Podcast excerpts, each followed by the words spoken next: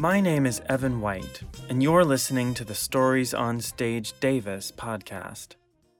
I'm pleased to say that this week's episode sees the return of writer Peter Orner, who first appeared at our series in 2013.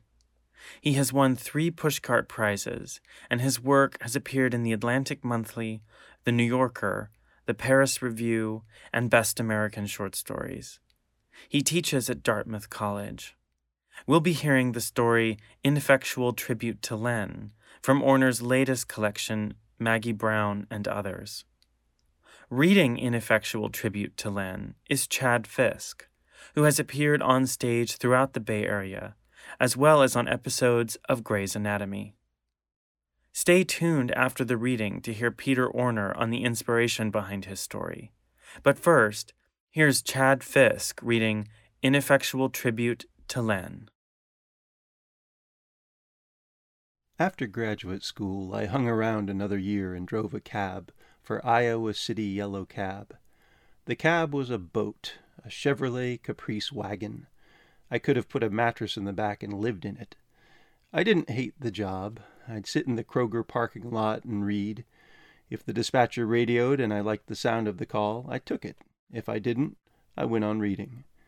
My indifference didn't make me popular with Ovid de Maneris. I once asked him over the radio if he'd ever read Ovid, and he said he didn't answer personal questions. He's got some real smutty stuff, I said. Dead air. I didn't have to drive a cab. I was broke, and the only money I had was the play money left over from my student loans. Now I can't pay them off with real money. Still, I wasn't a cab driver. I was a grad student, an ex grad student, pretending. I'd sit in the parking lot and read. Occasionally I'd drive somewhere, pick up somebody, and then drive them somewhere else.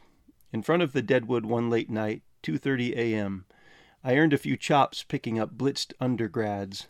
One of them puked in the back of the cab. I hit the brakes and ordered them all the fuck out. But it's fucking February, man. It's fucking Iowa. Out. That made me feel like a cabbie. And I used to take calls out to an encampment along the river west of town. People there didn't live in tents or refrigerator boxes, but in full on shacks constructed of scrap wood and sometimes even a few bricks. It was a small, functioning village, nearly impossible to find. It wasn't on any map. You had to bumble along a series of ruddy dirt roads south, then head north again before you could go west that close to the river. It may have been a derelict property, or maybe it was a kind of no man's land in a flood zone. Ovid would put out a general call. Anybody want to pick up some ancient freak out by the river? If nobody took it, he'd re-cue his mic and say, Ornery, how about getting off your pampered ass? The freaks weren't that ancient, maybe in their mid fifties, but most of them have, had lived so many years outdoors, in Iowa. Their faces were perpetually red from frostbite. In winter, the tall, bare trees hid nothing and blocked no wind. I'd trek out there and stop in the center of that scattering of hunkered, makeshift houses and wait to see who jumped into the cab. More often than not, it was a grocery run. A woman who called herself Bertie once squeezed my forearm Bertie always sat in the front seat alongside me and invited me to shop with her at the Kroger. Nobody had requested my presence in a long time. We were both in need of company. I remember she bought a single loaf of bread, cottage cheese, and some chocolate. The fare must have been double the cost of her food. Another night, a guy having a bad trip started bouncing on the seat so hard his head bashed the top of the cab. His girlfriend was passed out next to him, but every time he bounced, she'd wake up and shout, What? What? What? She had a pretty snub nose and was wearing sweatpants. Neither of them could tell me where they wanted to go, so I drove around in circles, mooning over the girl in sweats until the guy came down enough to drop them at the bus station. Mostly, though, I sat in the Kroger parking lot and watched the shoppers push their carts out of the swinging doors and listened to the sound of those wobbly wheels struggling across the potholes in the pavement, and went back to reading. Then, in February, it was always February that year, just as I was about to leave for my shift, Len called from Chicago. He'd been calling a lot that winter. He liked hearing stories about the cab. He thought now that I was becoming hard boiled, I'd have something to write about aside from being a lonely horn dog. How many horn dog stories can one person write? Lots, I said. But that night, Len said he wanted to talk in person. When? Now. You're four hours away. It's snowing like all get out. I don't have a car, and I have to work. You got a cab, Len said. He'd been my boss at summer camp. He was one of those people who pop up randomly and change everything. And you can't imagine any story of your life, lame as it might be, told without them. Len was one of the first people to notice something, anything in me. It was only a summer camp in Wisconsin. How to express the significance of the place and of Len in particular without sounding ridiculous? My job was to entertain rich kids from the suburbs while their parents went on vacation. But for Len, after so many years working in psychiatric wards, good training for any administrator, he'd say, camp had become a kind of gracious calling. Part hippie, part drill sergeant, his mission was to instill in us that rich kids or not, these noxious little fuckers were, at their core, human. If by the end of the summer we could make them a little more so, we'd have accomplished something. Because don't forget, these world inheritors will go forth into the universe and become CEOs and heart surgeons and white collar criminals. Imagine my kittens if they were a tad more decent, a smidgen more compassionate. Imagine. Len would stand before us during staff meetings in the push shack and exhort, his protruding stomach lording atop his skinny legs, his wild shoulder length hair, chaotic beard, and big white teeth. All camps have their characters, and our leading man was Len. There was something of the werewolf about him, and even when he said something completely banal like, We work hard so we can play hard, I'd think, Yes, that's it. That's the key. Why hadn't I thought of that? Seize the day, Len would say. Set yourself up for success, gentlemen. He'd raise his monstrously thick eyebrows, and the whole time he'd be sucking on one of the cigars he kept in a constantly replenished stash, along with the bourbon, in the bottom drawer of a desk so strewn with the junk of summer flippers, softballs, frisbees, confiscated candy, confiscated porn, spent cans of off, bags of charcoal. We never saw the top of it. Smoking was forbidden, except in the trees behind the rec hall, but Len's loyalty to camp was so strong that even when he was breaking the rules, and he spent his days breaking the camp's rules, it was his way of respecting, loving the institution for instituting the rules in the first place and on days off, Len would take me and a few other carless counselors to gamble at the casino in Bad River. It was from Len that I learned how losing all the money I had could be not only a full day's entertainment, but also honorable in itself. The least you can do for a Chippewa, Len would say, is hand over a lousy twenty-five bucks, no? What'd they give us? Wisconsin, Minnesota, North Dakota, Illinois, Canada? I stole my own cab and drove across I 80 through the snow. Len may have been HIV positive for years before he finally became so frail he had to be hospitalized. He never told me this. I put it together later. When he called, Len always made a point to say he had non Hodgkin's lymphoma, which was probably technically true, because camp was always, always on his mind. It wouldn't have done to employ a man with AIDS. No distinction would have been made at that time between being HIV positive and having the disease itself. Not at a boys' camp in Wisconsin in the mid 90s, no matter how much of a beloved character of an assistant director he was. For years, he'd felt the need to hide it. If only I had Hodgkins, whoever this asshole is. It's not having Hodgkins that's really fucking things up. Now it no longer mattered at least as far as camp was concerned. He was done. He'd never get back up north.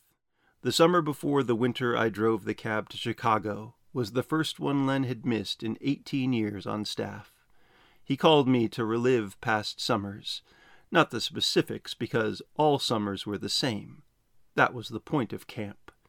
You didn't go to camp because anything new ever happened. You went to camp because history repeated itself. The lake will always be too frigid in June to put the docks in the water. But how are you going to put the docks in if you don't get in the lake? And always some joker who shows up in a wetsuit will get howled right off the beach. The camp dog, not the dead one, the new one, will always bite a nurse from Scandinavia. A stoned junior counselor from Kansas City will always, always hit a tree in front of Sol Q's.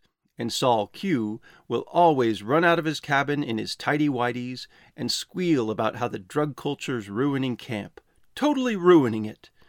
And years ago, before anybody's time, there will always be a kid whose name nobody remembers who drowned off the point, pulled down by a mysterious current, having something, who knows what, to do with the camp's shady past as an illegal logging operation. The drive to Chicago took hours longer than usual because of the heavy snow and ice. By the time I pulled up to Rush Presbyterian St. Luke's, it was 3:30 in the morning, and I found Len drinking coffee and shooting the shit with the security guard in the lobby. Gone the potbelly, gone the crazy hair. The man was gaunt. What? Len said. You drive from Tashkent? He introduced me to the guard, an old man with an abnormally big head and a bushy mound of curly hair. Reminded me of Henry Kissinger. Ted, Len said, this is a grad student. A grad student? This is Ted. You ever met a grad student before, Ted? Never so up close, Ted said.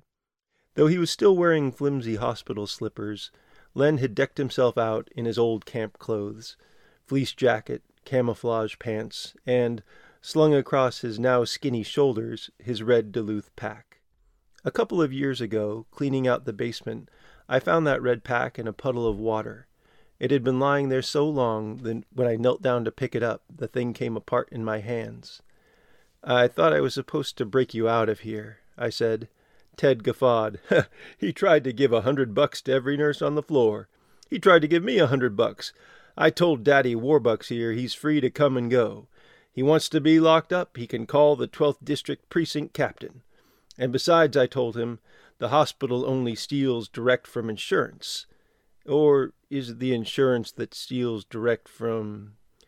Len slugged the dregs of his coffee and shouted at me. Lead the way. And he bolted out the door into the night. I shrugged at Ted and followed. Fat chunks of puffy snow were still thumping down. Gingerly, Len moved toward the cab, watching his step, but even in his new slowness, there was the old sense of half baked purpose. Where's your boots? I asked. Camp, Len said. My boots are at camp, in the closet of the big house, second floor, the cedar closet. You want to know something else? Uh, what? That guard back there? Yeah. He's a Ted, but he used to be a Trish. That guy?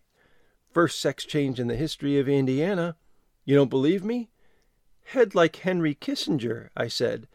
More like Kissinger's mother. Imagine. Henry Kissinger had a mother.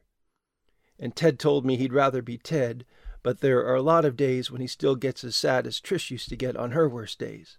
Wrap your brain around that, master's degree. Does this hearse have heat? Barely. Keys? I wish you could hear the sound of Len's voice, which in its heyday was a combination of chuckle and growl. And he always spoke a little under his voice, as if to pull you into a common conspiracy.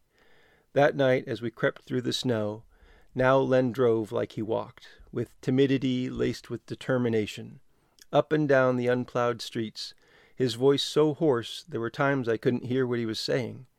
We drove through dawn before ending up at the White Castle on West Madison, where we must have had at least thirty of those little square burgers between us for breakfast.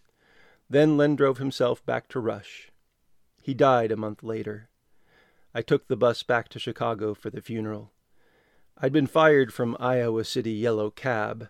When I brought the cab back to the garage the day after that last night with Len, Ovid Demenaris said I was lucky he wasn't pressing my balls and charges.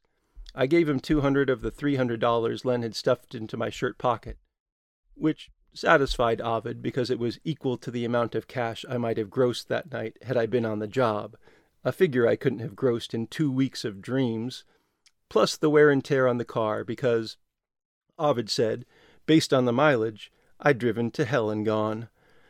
Len would have thought the funeral a complete hoot. It was a full on camp reunion. He was 51.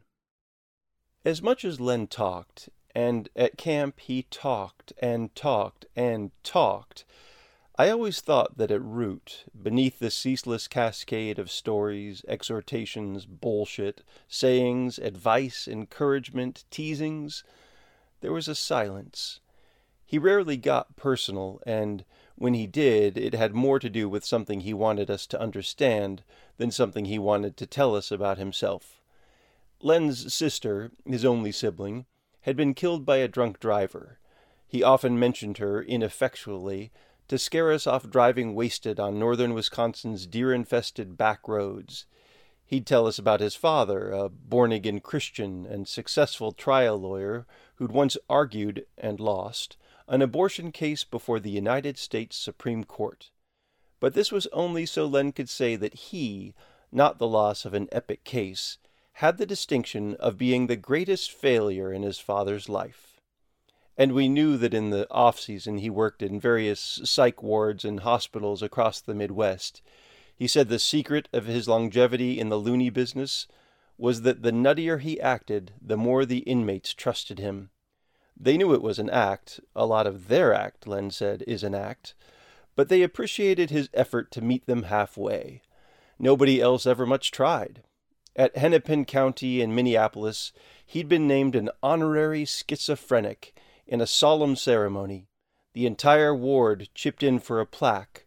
We, sisters and brothers of Lissa, hereby proclaim Leonard Cahill officially devoid of sanity. Sincerely yours, Dr. Mengel. Though he had only been in Chicago for a few years, he'd moved there for treatment. He'd stopped working in the off season to save his energy for camp. Len seemed to know every side street on the northwest side. As we slunk along through the snow in that muffled silence, I don't think that Len, sensing the end, was fulfilling any sudden need to unburden himself. That wasn't why I'd been summoned. He knew unburdening wasn't possible. He knew that certain things we carry to the grave, or, in Len's case, the crematorium. It was more, I believe, about his own voice, hoarse and unrecognizable as it was. Sometimes, in order to hear your own voice, you need someone else present, even if that person isn't necessarily awake. And I confess, tired out from the drive from Iowa, I spent a lot of that sacred night in and out of consciousness. And so somehow I graduated from Lawrence College in Appleton, Wisconsin in June of what, 1970, 1971, with a degree in, you guessed it, psychology. Appleton, you, you know Houdini grew up there, right? His greatest escape was getting the Dodge out of Appleton, Wisconsin. Anyway, I start hitchhiking. I've got some vague notion of reaching New York City. I've got about as much clue what I'm going to do in Manhattan as a porcupine in a car wash. One of my rides takes me off course, and I end up in Northampton, Massachusetts, at this point without a dollar.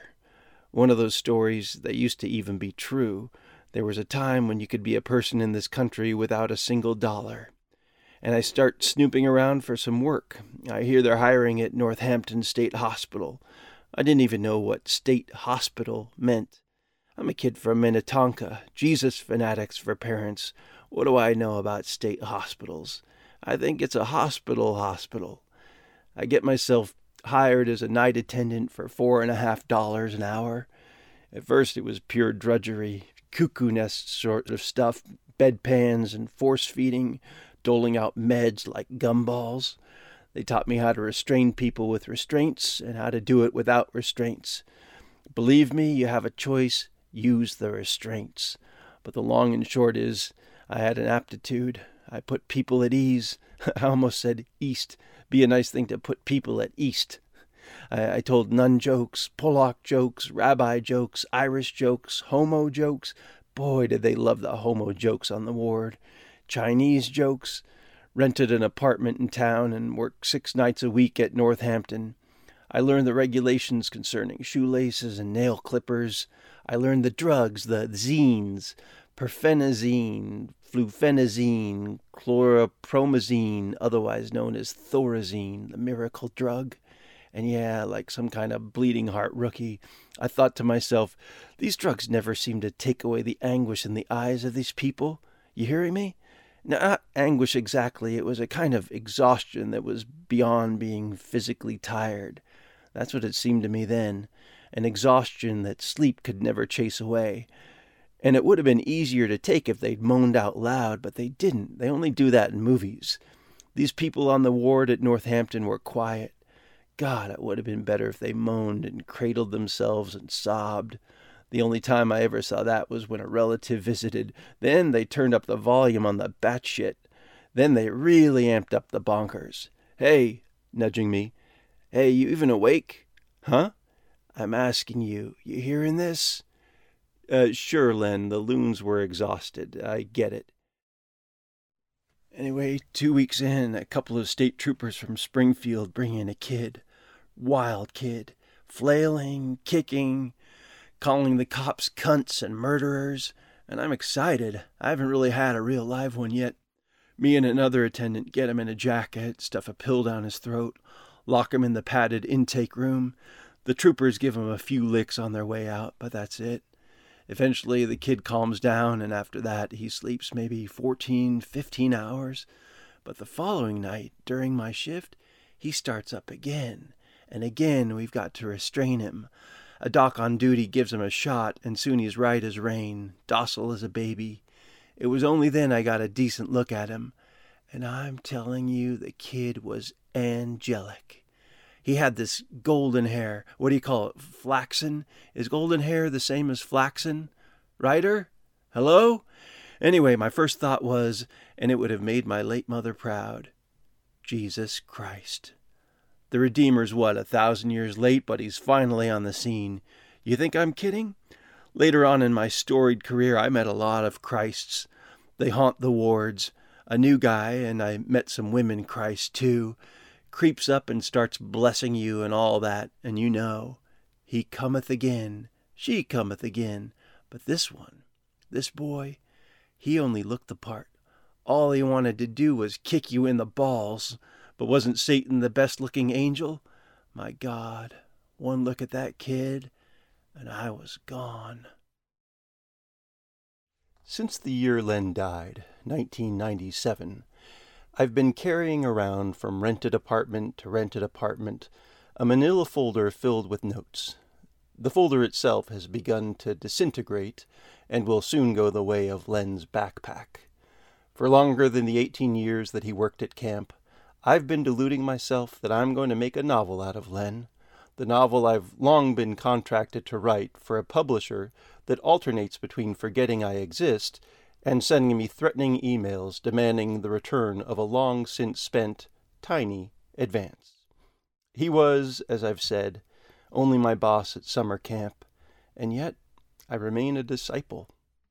My book would celebrate and spread the gospel far and wide of Len's irreverent humanism and induce people to run to the nearest casino with no intention or even desire of winning any money, because I love the man. The want wasn't entirely delusional. I wanted people who never knew Len to remember him. Does that make any sense? Broke the lock on the cabinet in the nurse's station and read his file and find out he's been busted for, among other things, jerking off on a city bus in Springfield, Massachusetts, and then wiping his syruped hand on a cop's blue shoulder. Only 22 and already pages of arrests including two for heroin possession, another five or six for weed, bad checks, assault, and some more lewd and indecent behavior, which, in my opinion, should always be in the eye of the beholder. Theft, liquor, a watch, more liquor. Also, there was a non expunged juvenile record. And I'm telling you, I'm reading this stuff like it's biblical, this list of transgressions.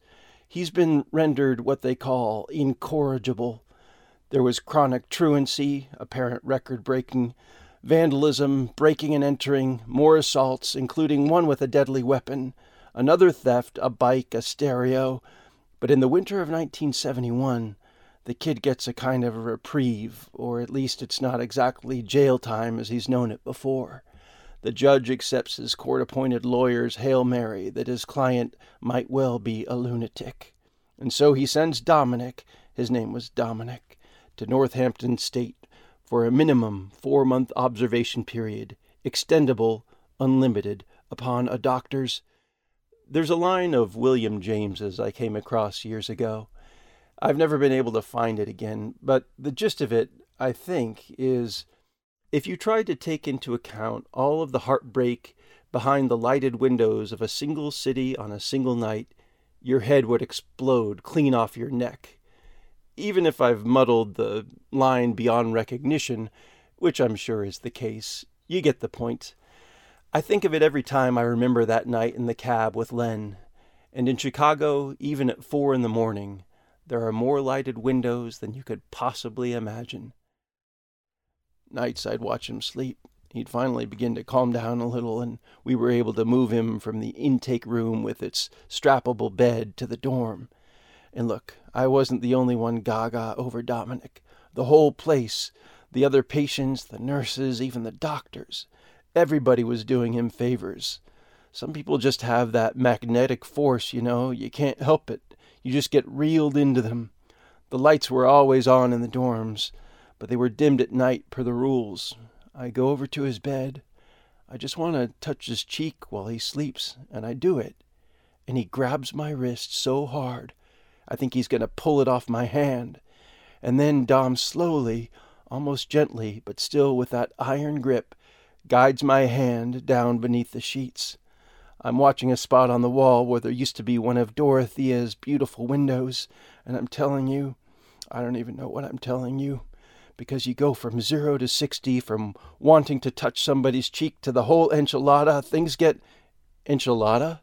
Would you like me to be crass? What about your virginal heterosexual ears? Who's Dorothea?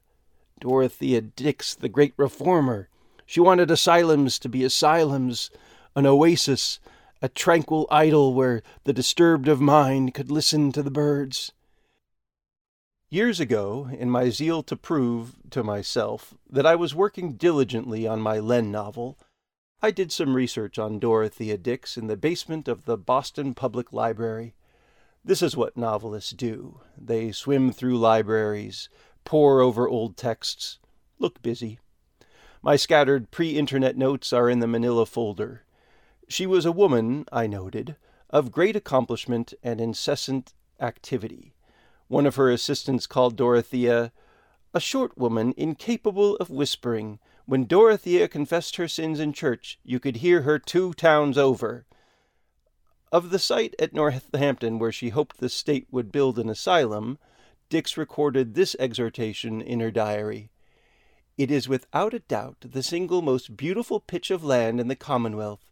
It is not a question if I shall have it, only when. Dix believed that asylums should be at higher elevations in order to provide patients with the cleanest possible air and serenest possible views. Hence, she ordered the architect of Northampton State to ensure that from every upper story window it would be possible to see either Mount Tom or the Connecticut River Valley. After the asylum opened in 1858, an orchestra played at every meal from the upper balcony of the dining hall and the tables were laid with white linen and silver. Gorgeous flaxum hoodlum, but no dummy. You don't build up a file that needs rubber bands if you're a dummy. No, he had a certain genius, Dom did. Moments of tenderness? Abso-fucking-lutely. There were lightning fast kisses nobody would have seen if they'd been looking, and most didn't look, didn't care. On the ward, like everywhere, people have their own problems, let the hippie orderly stop by Dom's bed every night. What's it to us? And we were surrounded by people, but we were also alone, dead alone in the middle of that dorm.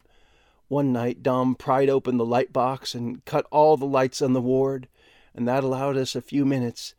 And holy cow, you sleeping motherfuck! I'm awake, I said. I'm awake. He's using you. Len, can't you even see? Len stops the cab. I've got no idea where we were. Somewhere off Milwaukee Avenue. It's getting a little light. The snow's let up. There's that after snow stillness. Only snow can truly quiet Chicago. Every block becomes unrecognizably beautiful. It's been called a somber city. The only time I've felt this to be true is after snow. More and more lights are coming on in the apartments. Len's staring at me in a way that makes me remember my first summer on staff. Two weeks in, Len had summoned me into the shack for what he called shits and giggles. He handed over the bottle, and I took a healthy swig of bourbon. He watched me swallow, and then looked me over. It might have gone on for three or four minutes, just Len studying my face. I went on drinking the free hooch. How's Kevin Friedlander doing? Len asked me. The kid wets the bed. What else? He's from Shaker Heights? No, uh, Bloomfield Hills. Even a dipshit not paying attention would know that Kevin Friedlander only likes ping pong, that he hardly eats any lunch, and that he flunked archery. How do you flunk archery? And that his mother. Len paused. He dug his hand around in his hair as if he were searching for something alive in there. You ready to hear this? Sure. His mother fell down the stairs, hit her head, few too many. In the off season, the kid was the only one home. Poor woman hemorrhaged to death in Kevin's arms. A month later, Parents' Weekend, I met Kevin Friedlander's mom, and she was alive and intact. But to this day, she died drunk in Kevin's arms, which explained not only why he wet the bed, but also why he flunked archery. It's from Len that I picked up the habit of taking one look at someone and trying to imagine the worst thing that's ever happened to them. In the cab, Len's old voice breaks through and he howls, Of course I know he's using me to get the hell out of there. Why do you think I'm pinching pennies? And yes, stealing from the other patients. Stealing! Oh, hallelujah, did I steal from those inmates? And soon I bought a little Plymouth. And when the night came, Len stops himself short. It's like I'm telling someone else's life. You ever feel that way? On a good day. I'm history, Len says and here I am telling someone else's. Time went by, lots of time, and I made excuses. Every couple of years I'd take out the manila folder and give it another try. Eventually, though, I lacked the patience, the persistence, the talent, the ambition, the everything. I convinced myself that Len simply couldn't be contained by a novel. Novels by nature end, and Len doesn't end. Ah, but it occurred to me only just the other day. What about a story? The whole time it's been stories. Stories about everything and everybody while saving Len for the whole enchilada waiting for me beneath the sheets. All hail Chekhov. If done right, he tells us, a story never ends. A story lurks. A story, a good story, is just out of reach, always. Wake up in an unfamiliar darkness in a room you don't seem to recognize. Flip on the light. Nothing there. It's your room again. But didn't you feel a presence in the dark? The presence of someone you once knew, someone you once loved? All these years I've been deluding myself, carrying around this folder as if one day it would grow covers and a binding. So simple Len's a story.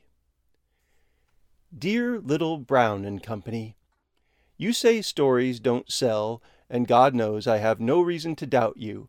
I've seen the numbers on my story collections, and they aren't pretty. I know I'm basically a charity case. But don't you see? It's what Chekhov teaches. The last period of the last sentence of a story isn't a full stop, it's a horizon. It's not about word count or pages. That's a smothered way of thinking. We're talking about the quest for infinity here. Horizons can't ever be reached, no matter how many words you lard on a novel. The attempt at closure is inherently dishonest. But a story, one that ends but doesn't end, That's infinity, immortality right there. And listen, my old buddy Len was this totally amazing, inspiring guy.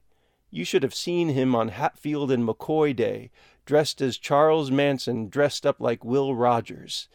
He's dead, but not dead, see? He lives, he's still talking, and the only way, and okay, it wasn't even necessary, but I dressed up Dom in an orderly's uniform, light blue scrubs, and we jumped out a first floor window. I'd cut a hole in the fence, jumped in the car like Bonnie and Clyde, Bernie and Clyde, drove straight to the New York border in the corner of Massachusetts, and then just kept going until we ran out of gas near Utica, some motel. First thing Dom did was dig his face in the carpet like he'd never seen carpet before. And we both couldn't stop laughing. And I know I said to myself that if I never see the kid again after today, but even at that moment I knew I was full of shit. And so I said, Dom, let's travel, you and me. Italy. Dom shouted, The motherland! And I said, We'll do it. I'll find the dough. Italy, the motherland. Is it Sicily, Dom? Is that where your people? And Dom turned over on his side and said, My people? And I said, Yeah, your people. Isn't Sicily where? And I've never been able to figure out what set him off, but he stood up and walked right out the door of the room. It wasn't like I hadn't known it was going to happen soon enough, but I wasn't ready. I just wasn't. Anyway, he just starts walking across the motel parking lot and down the highway, and I'm standing in the doorway watching. A few years ago, I was in Fall River, Massachusetts for the funeral of an aunt. After we buried Aunt Josephine, who'd been old for so long everybody thought she'd already died, I drove my rented car clear across the state to Northampton. More notes for my manila folder. And there it was, on a hill above Smith College. They'd closed the asylum for good in 1986. I have no idea what I was hoping to gain by looking at a few old brick buildings through a chain link fence. I desperately wanted the place to mean something. It was, though, a beautiful spot amid the tall trees and Mount Tom and the Connecticut River Valley in the background. Dorothea Dix was no dope. Maybe she figured she'd ride out her influence as long as she had it. She had to have known even then that nobody, not even the richest patrons, was going to pay for an orchestra to play for a horde of psychotics indefinitely. On an otherwise empty page, I wrote, Three Adirondack chairs, one broken. Or maybe the failure of my manila folder, besides patience, talent, etc., etc., has nothing to do with form, long, short, or in between. Maybe it's just a true love story, and like all such stories, it will always mean less to the person listening, more or less listening, than it does to the teller how could it not? Forgive me, Len. How to say this? As I think back on us creeping along those newly blanketed Chicago streets in the cab, I can't help but remember something an old girlfriend used to say to me. No, it wasn't an old girlfriend. It was my ex wife. It was my ex wife who used to say it. She'd say that what I sought, what I ached for, what I breathed for, was true love except she pronounced it twoo, like Elmer Fudd would say it. Twoo love. She said I was pie in the sky, that my search would never amount to anything, because the only twoo love that would ever mean anything to me was, by nature, unrequited. I wanted to pine, not love. Twoo love, my ex wife said, isn't love at all. And you know what else? she said. What? It's boring as shit. What about Chekhov? I shouted. Chekhov died in love, my ex wife said, and loved. Olga Knipper loved him back. It was fucking mutual. Nothing twoo about it. But his stories, his stories, he wasn't celebrating unrequited love. He was practically begging his characters and his dopey readers to see the stupidity, to understand that their own failure to love was because they loved nobody but themselves. How can you read and read and still not have any idea what he's saying? But I thought, fuck it. And I ran after him down the highway, and when I reached him, I said, Dom. And when he didn't answer, I tackled his ass, and we were rolling around in the cold dead grass by the side of the road. Whether it was day or night by that point, I no longer remember. All I know is that I, I started to punch him, and he laughed. Not like the way he'd laughed on the carpet, a laugh like not only didn't he give a shit now, he'd never give a shit ever. And so I punched harder. Hello? Hello, you present? Accounted for? Hmm? This is the climax, cabby. All right, Len, right. Or maybe it's even more basic. Len's life beyond camp. Aside from this one story and a few stray details, I know very little about it. I never asked. I'm not entirely to blame for this because in camp theology, one simply doesn't exist outside of camp. Since Len was a high priest, it makes a certain amount of sense that the rest of his life would be inaccessible to my imagination. A form of sacrilege to try to conjure him beyond the big house, the little house, the lake, the tennis courts, the point, the upper diamond, the sand dunes, the casino in Bad River. What we call the off season is a netherworld you endured in a kind of fog in order to make it back to June, July, and August. June, July, August. That's our calendar. Even if you no longer make it up, even if you haven't set foot on camp's grounds in years, the calendar remains June, July, August. Because you believe, will always believe, that the time will come when you will return to slide back into history repeating itself as if you had never left, and a stoned J.C. from Kansas City is about to hand you a joint. So why the cab ride in the snow? Because he knew he'd been expelled for good from June, July, and August, and he needed to speak to somebody. Didn't matter that it was me. He just needed to speak to somebody anybody from June, July, and August. If only the ride had been longer.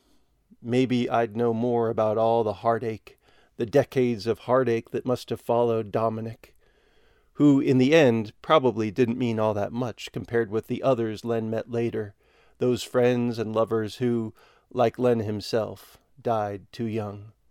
Dominic was only the story he chose to tell me that night. Who's the sucker now? but he still laughed, and so I started to beat the shit out of him. I was a little bigger than Dom to begin with, but I'm sure he could have killed me if he wanted to.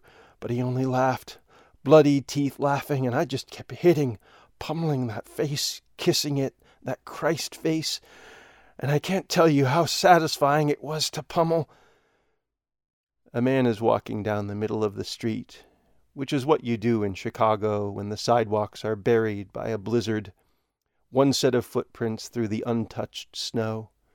We follow slowly behind for a while, as if the man is now the one leading us somewhere, anywhere. At some point, the man stops. Len pulls up beside him and rolls down the window. The man is outlined by snow. He's like a walking chalk drawing. No hat. Ledges of snow over his eyebrows. He's wearing only a thin tweed jacket with the flaps of his collar up. You a cab? The man says. What's it look like? Says Iowa. Is Iowa not a state in the Union with full faith and credit? The guy gets into the back of the cab. Len leans over me and flips on the meter. You're out late, he says, or early. Which is it, late or early? The man shrugs, and snow cascades from his shoulders. Some nut job from Iowa wants to give him a ride. What's it to him? Hi, this is Peter Orner, and uh, you just heard um, an ineffectual tribute to Len, read by um, Chad Fisk. Uh, I want to thank uh, Chad for his amazing work, and uh, as well as uh, Stories on Stage, Evan and Jerry and the whole crew. Um, it's great to be back um, with stories on stage, and uh, even in this strange times and in this strange way, um, I feel close to you all. Um, so thanks for having me back, and uh, thanks for choosing the story. Um, an ineffectual tribute to Len uh, appears in my most recent book, um, Maggie Brown, and others, which came out in uh, 2019. What I can say about the story is that um, I I can very distinctly remember starting it, and it was in 1999, and uh, I think I even mentioned this in the story, but for years and years I carried around this battered manila um, folder with notes for the story. And uh, it wasn't until uh, 2019 that I finished it, pretty much right before the book was coming out. And what I can say is that um, what helped me finish it was that I finally came upon a title an ineffectual tribute. And I think what that allowed me to do was get over what my problem had been. And the problem had been that I was trying in this story uh, to bring back an old friend and to do him justice. And I guess by recognizing that that was impossible and that I could only make an ineffectual tribute, I was able to finish what I'd only consider an attempt. You know? I think all stories in some ways are attempts at something. Uh, and I think by acknowledging that I couldn't actually do what I really wanted to do, I was able to finish the attempt. Thank you all, and I hope to be with you in person um, again one of these days. You've just heard Ineffectual Tribute to Len by Peter Orner, read by Chad Fisk. If you've enjoyed listening, consider sharing this episode with a friend. And if you really enjoyed it, please consider making a donation on our website to help us keep sharing stories like these. The Stories on Stage Davis podcast is a sponsored project of YOLO Arts, a nonprofit arts organization and supported in part by a grant from the City of Davis Arts and Cultural Affairs Program. Find upcoming episodes, view our archive of past episodes, and help support our series at storiesonstagedavis.com.